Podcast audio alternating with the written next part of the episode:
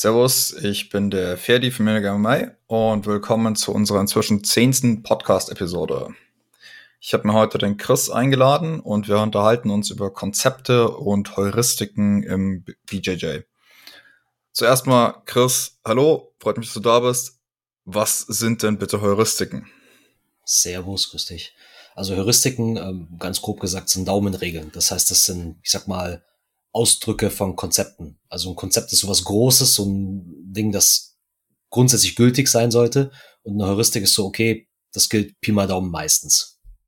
Gibt aber auch. Das ist für mich eine sehr, schön, sehr schöne Definition auf jeden Fall. Und ich würde auch sagen, wir fangen eigentlich, wir fangen direkt an, dann labern wir nicht so viel vorne weg. Let's go. Zuerst mal das erste Konzept, was wir uns rausgesucht haben, über das wir reden wollen. Das ist der Closed versus der Open Elbow. Was gibt's dazu zu sagen? Die erste Heuristik, die mir einfällt, ist Keep your enemies close, but you keep your elbows closer. Also du machst grundsätzlich mal relativ wenig falsch, wenn deine Ellbogen an deinen Rippen kleben. Egal in was für einer Position du im Jiu-Jitsu eigentlich bist. Mir fällt im Moment keine auf die Schnelle ein, wo das eine dumme Idee ist. Ja, sehe ich genauso. Also vielleicht in Fällen, wo du gesweept wirst und du vielleicht besser den Arm rauspackst, aber ansonsten. Ja, genau. So ab und zu brauchst du den Post, aber du kannst ja auch rein theoretisch mit deinem Kopf posten oder sonst was. Genau. Warum wollen wir denn diesen Ellbogen geschlossen halten? Hm, ich würde sagen, es hat äh, auch einen ganz simplen anatomischen Grund. Also die Schultermuskulatur arbeitet dann am besten, wenn sie zentriert ist. Je weiter mein Ellbogen weg ist von meinem Körper, desto schwächer die Schulter. Das heißt, ich kann meinen Arm besser sichern, wenn der Ellbogen eng ist. Und ich würde sagen, zum zweiten taktische Gründe. Also das füttert so ein bisschen in ein späteres Thema rein, aber wenn ich äh, meine Achsel aufmache, dann gebe ich meinem Partner oder Gegner ziemlich viel Kontrolle über meinen Körper. Also wenn wir uns das anatomisch mal einfach anschauen, eine Achsel ist genauso wie ein Ellenbogen oder ein Knie oder ähm, um unsere Hüfte rum oder zwischen unseren Beinen durch, ist ein möglicher Ansatzpunkt, um mit dem man rumgreifen kann. Und um jemanden zu kontrollieren, und Jiu-Jitsu ist the Art and Science of Control that leads to Submission, yada, yada, yada. Nerd. Dann brauchen wir Ansatzpunkte, wo wir jemanden festhalten können. Und eine Achsel ist da eben einer, der sich auf jeden Fall anbietet. Ja, definitiv. Also ich meine, ein, eine simple Heuristik ist, äh, die sich da aus dem ganzen Thema Open Closed Elbow ergibt, ist ja auch das Thema Such immer nach dem Underhook. Auch ein Ding. Also wenn wir Runden coachen, ich denke, Großteil der Coachings wird sein, yo, hol den Underhook, hol den Underhook. Wo ist der Underhook? Dann gibt's meistens und dann, oh, welchen Underhook? Ja, ja. Das ist eine der häufigsten Sachen, die man reinruft. Hol den Underdog, hol den Underdog. Hol den Underdog wieder. Ja. ja, ja. Das ist eigentlich konstant rotierende Ellbogen, wenn du um so einen Underhook kämpfst, wenn man so drüber nachdenkt. Ja. Und wenn der Partner ja. oder Gegner den Ellbogen sehr eng hält, wie er sollte, ist natürlich nicht so easy, einen Underhook zu kriegen. Andersrum gesagt, wenn ich jetzt aber einen Underhook habe, kann ich meinen Ellbogen easy aufmachen, weil ich bin ja schon drin beim anderen. Der kann bei mir nicht mehr rein. kann ich den Ellbogen ja. noch ein bisschen weiter aufziehen. Gerade wenn man mal so mit keine Ahnung, Double Underhooks gehalfcut passt wurde und so richtig wie, einfach wie so ein, wie so ein Hähnchen einfach oben mit den Flügeln oben festhängt und nichts mehr machen kann, dann weiß man, okay, mein Ellbogen ist offen, ich bin äh, im Eimer. Und das gilt tatsächlich für sehr, sehr viele Positionen. Das ist jetzt nicht einfach nur im Passing oder sowas, wenn ich da den Underhook habe und dann Arme von meinem Partner nach oben schiebe, das ist natürlich eine gute Idee. Das gilt aber auch für so ziemlich jede Kontrollposition, die ich mir vorstellen kann. Äh, wenn ich in der Mount oben sitze, sagen wir euch auch immer, schiebt euch, holt euch den Underhook, schiebt den Arm nach oben. Holt euch den Underhook, schiebt den Arm nach oben. Genau das gleiche in der Side Control, holt euch den Underhook. Und selbst bei No South, wenn ich die Arme von meinem Partner über seinem Kopf zusammenhalte und den Ellbogen so aufmacht, da bewegt er sich auch nicht mehr weg erstmal. Ja, 100 Prozent. Ich denke äh, auch eins, es gibt ja auch ein sehr bekanntes Instructional von Ryan Hall, die Open Elbow. Ähm, dreht sich sehr stark auch um Kimura Grip zum Beispiel.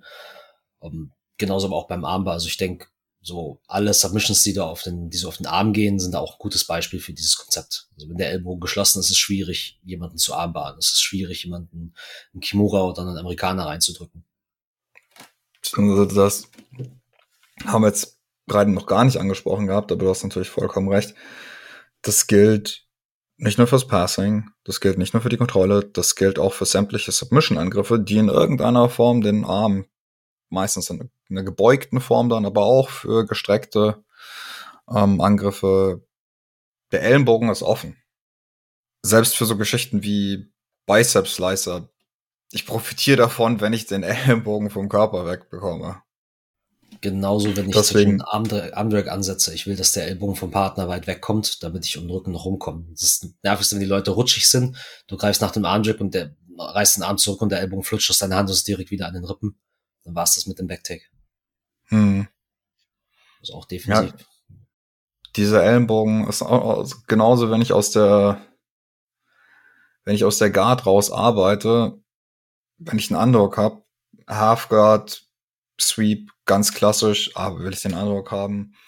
Aus der Close Guard, wenn ich einen Underhook habe, kann ich den Arm aufmachen und äh, Violin Armbar oder sowas angreifen. Super stark.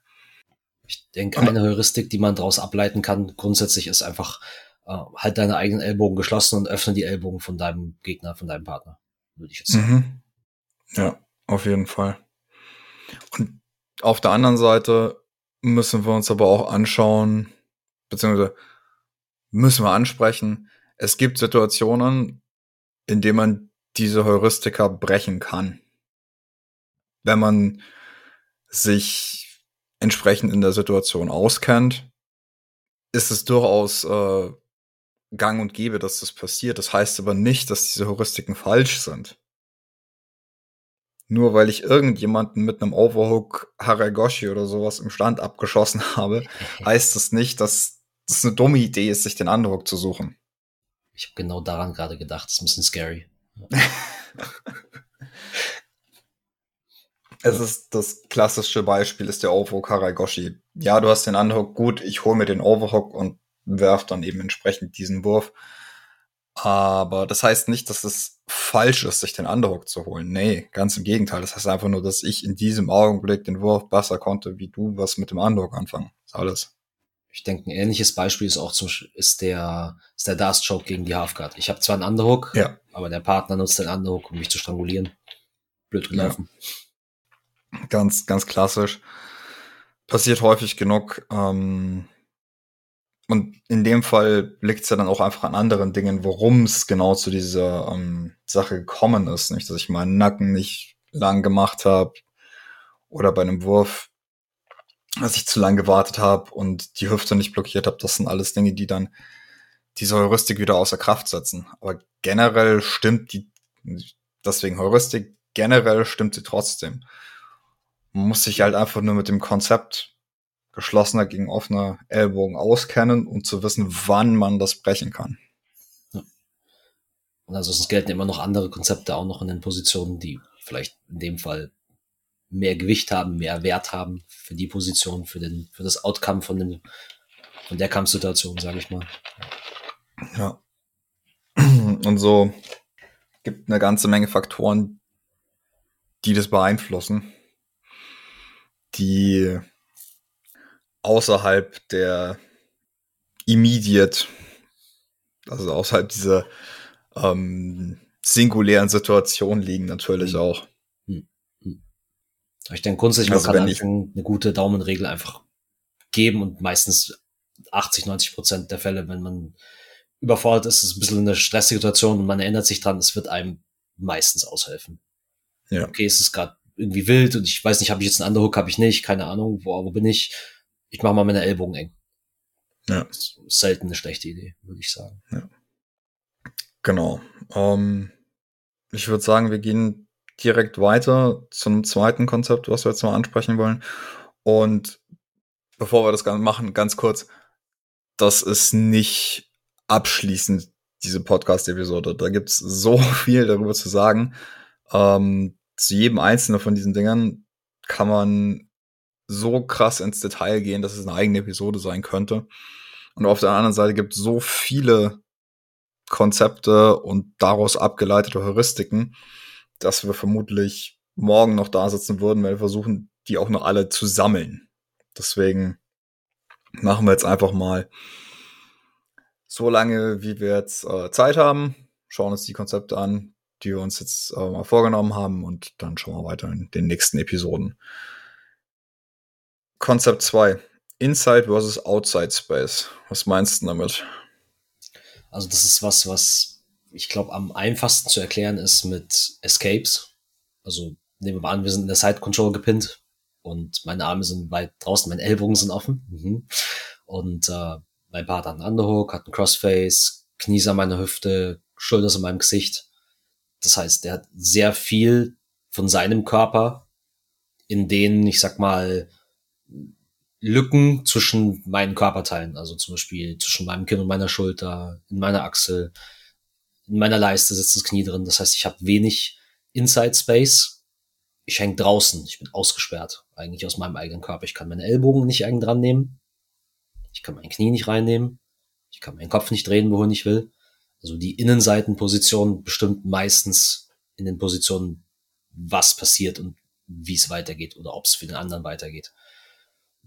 Gleiches Spiel wieder im, noch mit dem Underhook. Ein Underhook ist auch eine Form von, ich sag mal, äh, dem Einnehmen von, von Innenseitenpositionen, Inside Space. Also wenn ich den Underhook genommen habe, dann habe ich mehr Kontrolle über dich in der Regel, weil ich die Innenseite kontrolliere.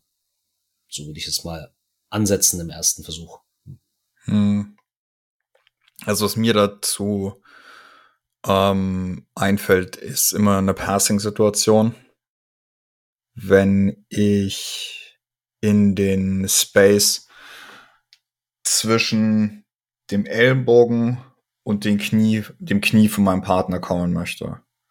Das ist auch wieder, ja, okay, geschlossener Ellenbogen. Und wenn das Knie auch noch geschlossen ist, solange diese Connection besteht, Elbow-Knee-Connection, Elbow-Knee-Line, und ich nicht in diesen Spa in den Bereich an den Rippen an der Seite komme, von der Achsel bis zur Hüfte quasi.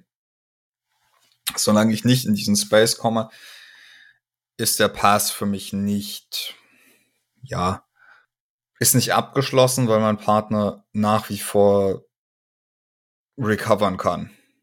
Und das ist eben für mich in dieser Situation, das ist auch wieder so ein Beispiel für Inside Space. Ja, ist ein sehr gutes Beispiel. In dem Fall ist halt kluge Leute Zitat der, das Knie ist in dem Fall halt der Ellbogen des Unterkörpers einfach. Bitte zitiert mich da nicht. ja. Ähm, also wie gesagt, solange ich diesen, den, diesen Space, genau, ich sehe den Chris, deswegen kann ich sagen, diesen Space und zeigen, was ich damit meine. Solange ich den Space von der Achsel zur Hüfte nicht kontrolliere, kontrolliere ich auch nicht die andere Person.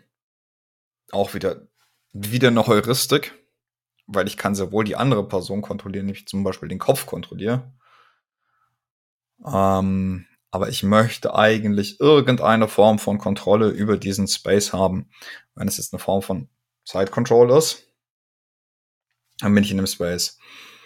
Wenn es eine Form von Mount ist, dann sitze ich auf der Person drauf und kontrolliere auf der einen Seite mit meinem Knie und auch auf der anderen Seite mit meinem Knie kontrolliere ich diesen Space. Wenn es eine Backmount ist, genau das gleiche, nur dass ich auf dem Rücken sitze. Und wenn es Back Control ist, dann habe ich meine Hooks oder ein Body Triangle. In jeder Form habe ich eine irgendeine Form von Kontrolle über diesen Bereich und kann damit eine andere Person kontrollieren. Das, ein, das Einzige, was da jetzt rausfallen würde, und da geht's dann eben in den Kopf, ist eine Kontrolle von North-South, ohne dass ich meine Ellenbogen in diesem Bereich habe. Wobei es natürlich auch North-South-Kontrollen gibt, wo ich meine Ellenbogen an diesem Bereich habe und meine Arme an diesem Bereich habe und nicht um den Kopf rum. Dann gibt's auch Neon Belly und an, andere Kontrollpositionen, ein bisschen esoterische Geschichten aus dem Ringen jetzt. Ähm, aber auch bei denen habe ich normal Normalfall irgendeine Kontrolle über diesen Bereich. Und Neon Belly möchte ich ja im Optimalfall auch meinen Fuß, der an meinem Partner dran ist, wo ich das Knie auf dem Brustbein oder je nachdem, wie gemein ich bin, auf den Rippen habe, möchte ich auch meinen Fuß in diesem Bereich haben. Der ist ja auch nah und auf dieser Seite eingehakt. Das heißt, ich kontrolliere eigentlich immer diesen gerade eben von Chris angesprochenen Inside Space.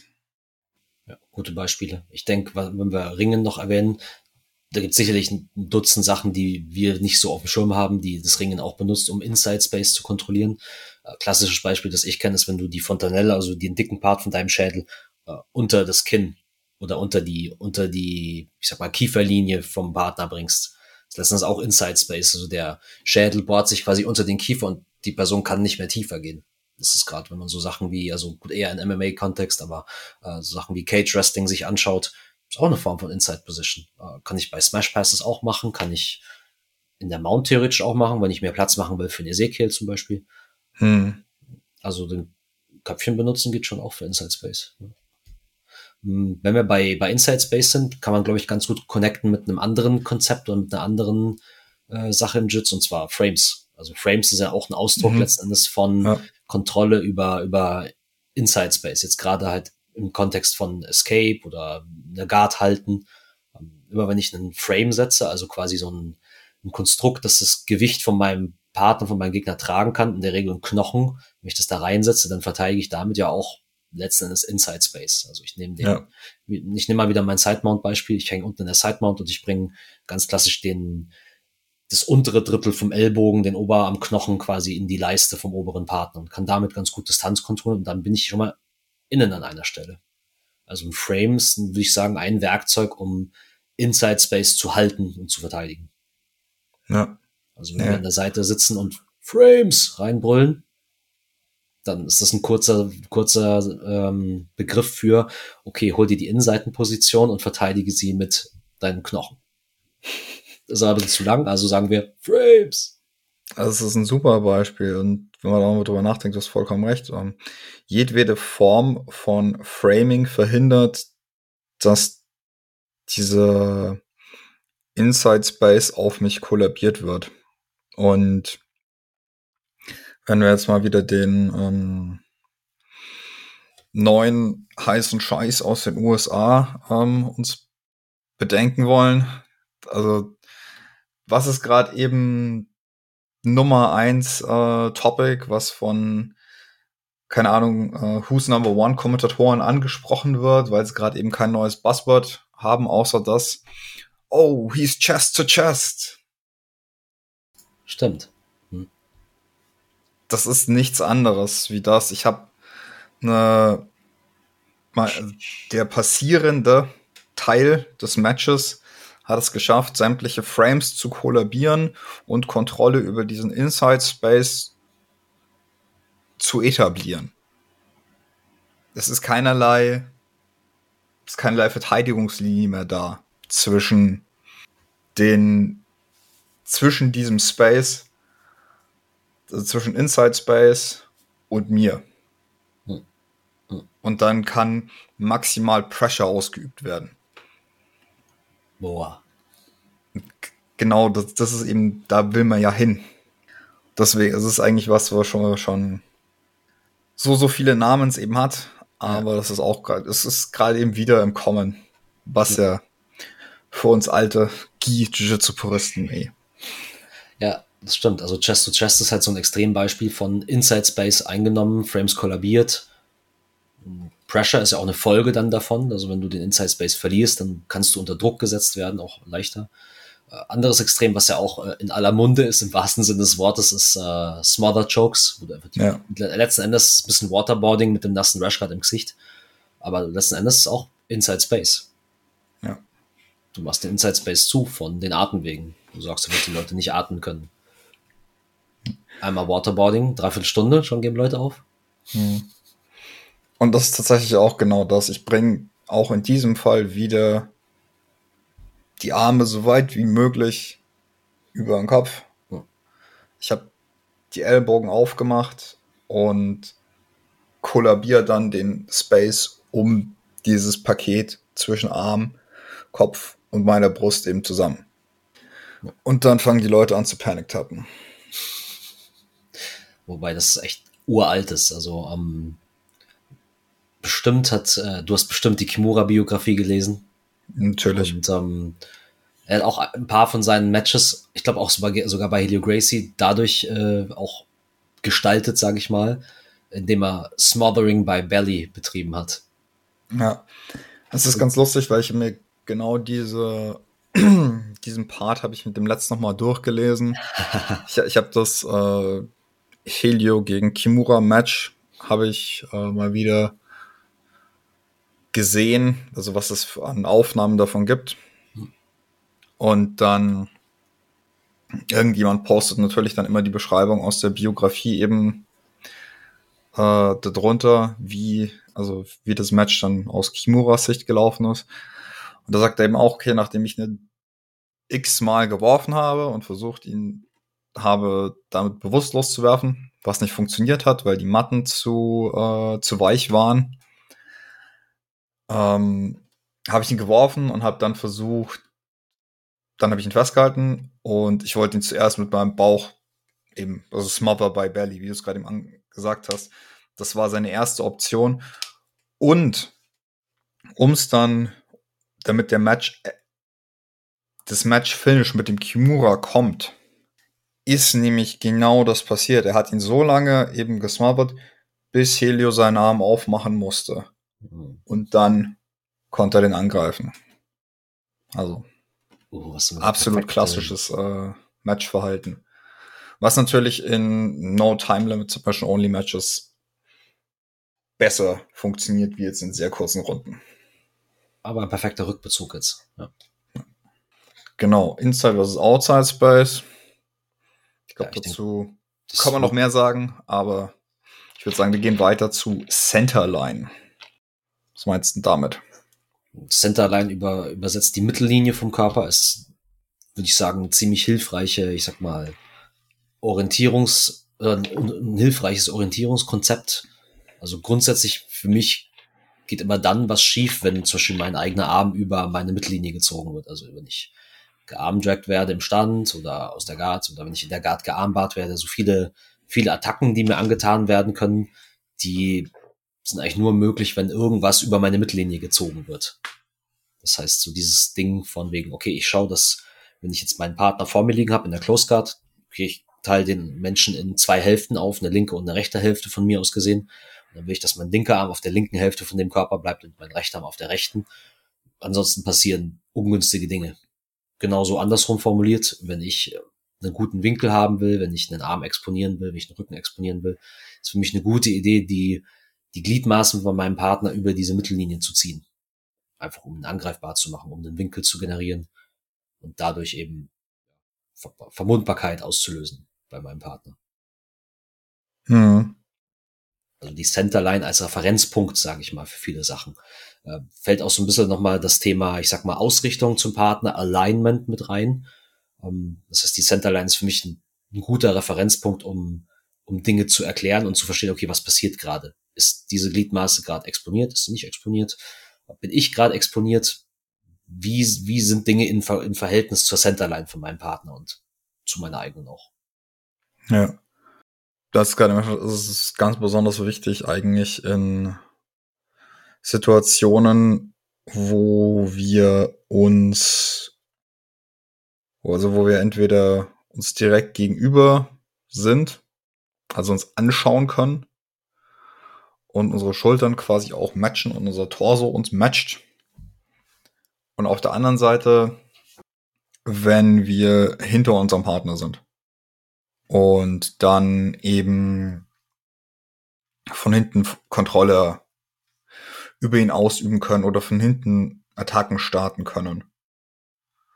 Das sind eigentlich so die zwei äh, großen Bereiche, wo das maximal maximale Bedeutung hat. Wenn wir nicht allein sind, was das angeht, kannst also hat es nicht so Bedeutung, finde ich jetzt. Muss ich mir auf jeden Fall überlegen. Ähm, ich sehe es gerade eben nicht. Aber wir sehen uns ja häufig genug. Und wenn das, es ist auch generell eine gute Idee, ähm, aus diesem Alignment rauszukommen, selbst aber den Partner weiter anschauen zu können. Ja, das ist ein sehr guter Punkt. Also, wenn meine, mein Körper auf deinen ausgerichtet ist, aber deiner nicht auf meinen, dann kann ich dich angreifen, du mich nicht. Meine ja. Waffen, in Anführungszeichen, meine Hände und Füße oder meine Beine oder whatever, können mit dir interagieren, aber du schaust in die falsche Richtung. Also ich glaube, ein, ein krasseste, das krasseste Alignment-Problem, was man Leuten antun kann, ist einfach eine Backmount. Alles, ja. alles ist von mir weggedreht, alles von mir ist auf, auf dich zugedreht. Ich kann alle Gliedmaßen einsetzen gegen dich. Du bist eigentlich komplett in der Defensive. Weil in dem Fall jetzt Centerline aufeinander ausgerichtet ist, nur nicht in der Art und Weise, wie es dem Gebackmounten gefallen würde. Hm.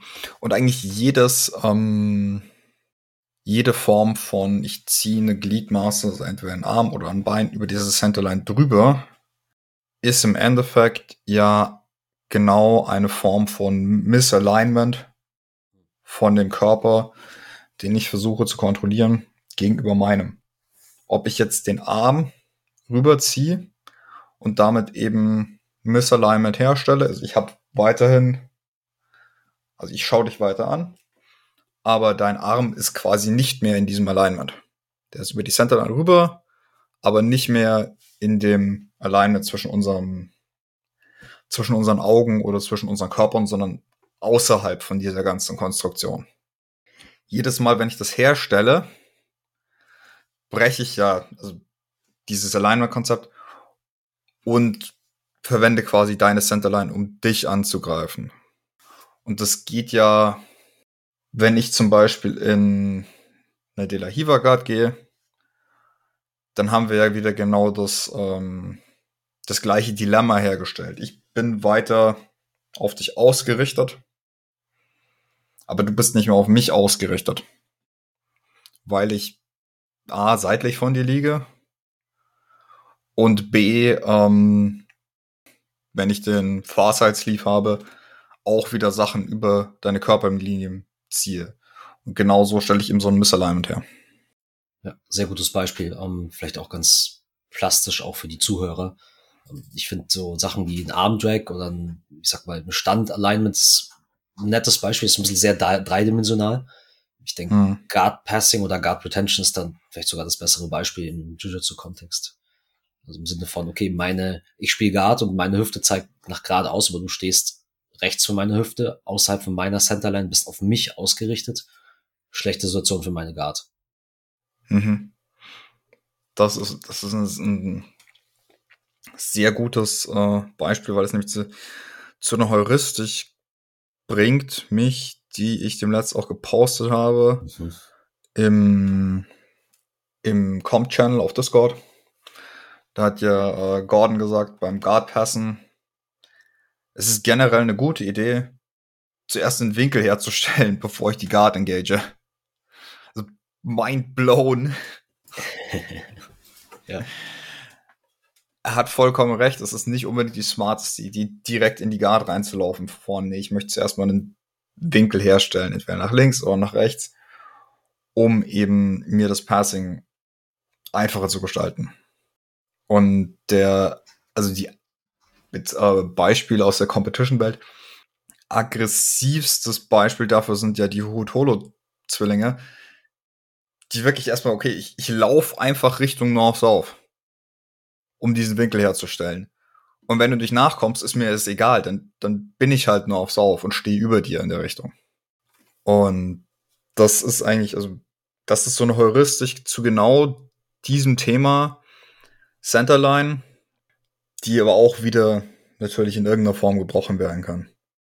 Ich denke, dass auch neben der Centerline noch diverse andere Linien, sagen wir, ableitbar sind, die man benutzen kann. Also ähm, beim, wenn wir jetzt beim Thema Passing bleiben, das Thema, ich sag mal, Kneeline, Hipline.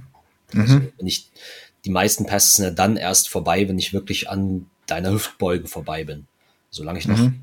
vor deinen Knien bin, ist sowieso relativ wenig mit Passing erstmal. Füße gehen relativ gut, kommt man noch vorbei. Knie dazwischen. Hm.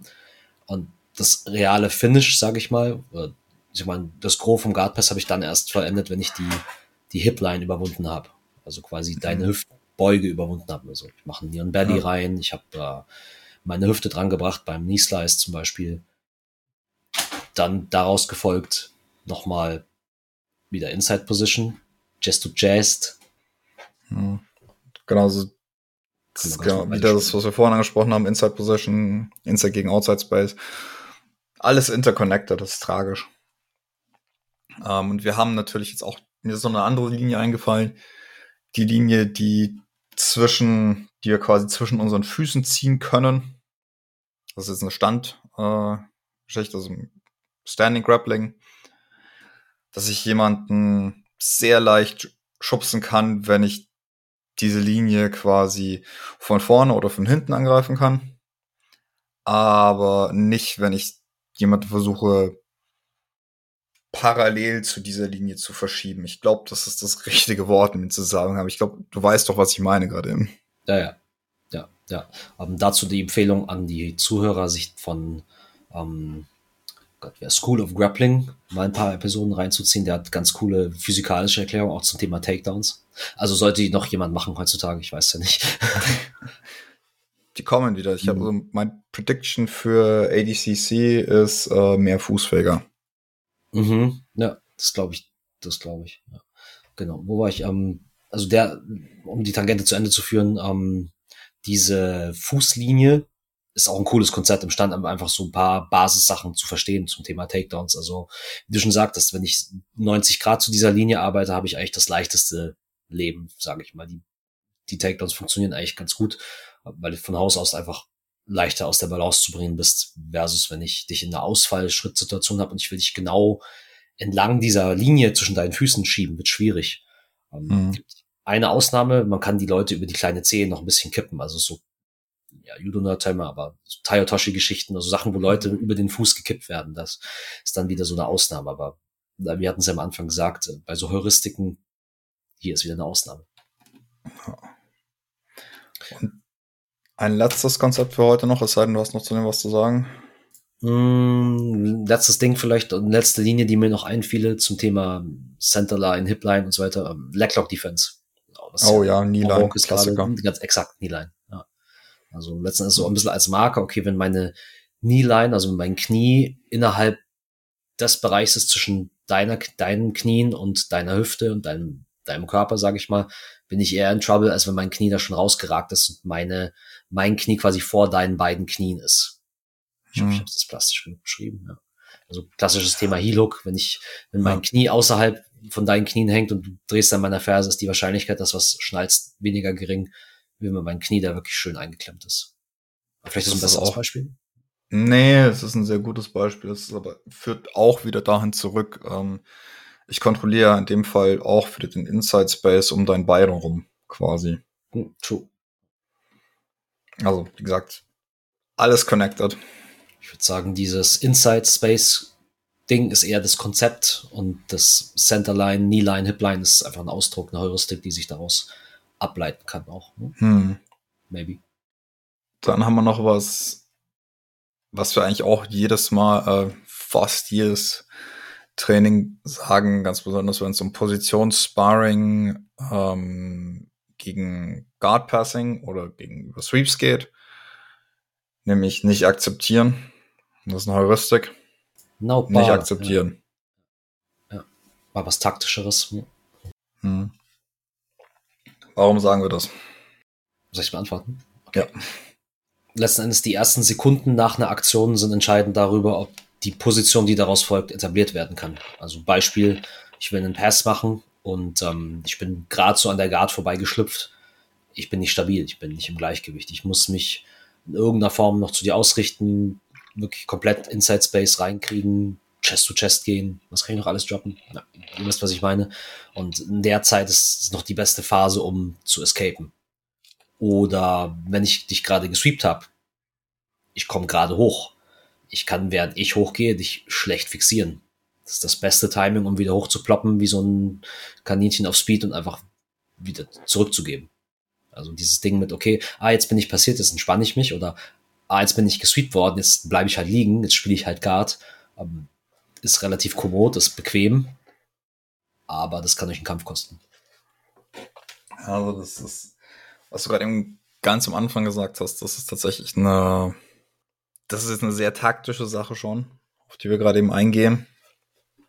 Aber es ist auch wieder so eine Verhaltensweise, Heuristik, Daumenregel, aber die ist so wahr einfach. Ganz besonders in Matches, in denen es Punkte gibt. Da kommen wir dann auch gleich äh, zum Brechen von dieser Regel, wann es okay ist, dass man das, äh, dass man sich da nicht dran hält. Ähm, aber wenn es in einem Match und meistens sind ja die Matches ähm, so ausgeglichen vom Skill-Level her, dass zwei oder drei Punkte durchaus so einen Kampf entscheiden können. Und häufig ist es ja der, der den ersten, die erste Scoring-Position, also Scoring-Aktion macht, der den Kampf auch gewinnt. Ganz besonders auf niedrigeren Leveln, aber auch auf sehr hohem Niveau. Wenn die erste Aktion eben die erste Punktaktion eben ist, dann ist es auch meistens so, dass das dann äh, schneeballmäßig im Sieg endet.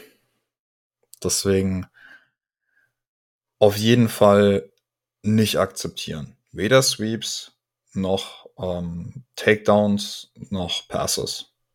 Was ihr akzeptieren sollte, sind zu einem gewissen Grad Submissions. Ja, Tapper Snap. On ja, da, da geht's nicht mehr um, da geht's nicht mehr ums Match, da geht's dann um eure Gesundheit. Und auf der anderen Seite, das ist eine sehr taktische Sache. Wenn das Regelset geändert wird, dann fällt es natürlich automatisch raus aus dem Ganzen.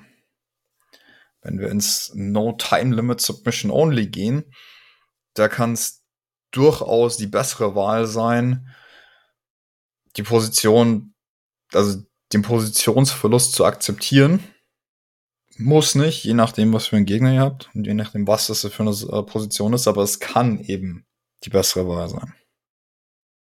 Ja, so ein bisschen Stichwort, ich sag mal, Energiemanagement.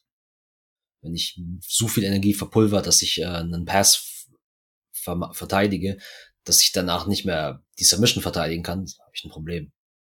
Definitiv.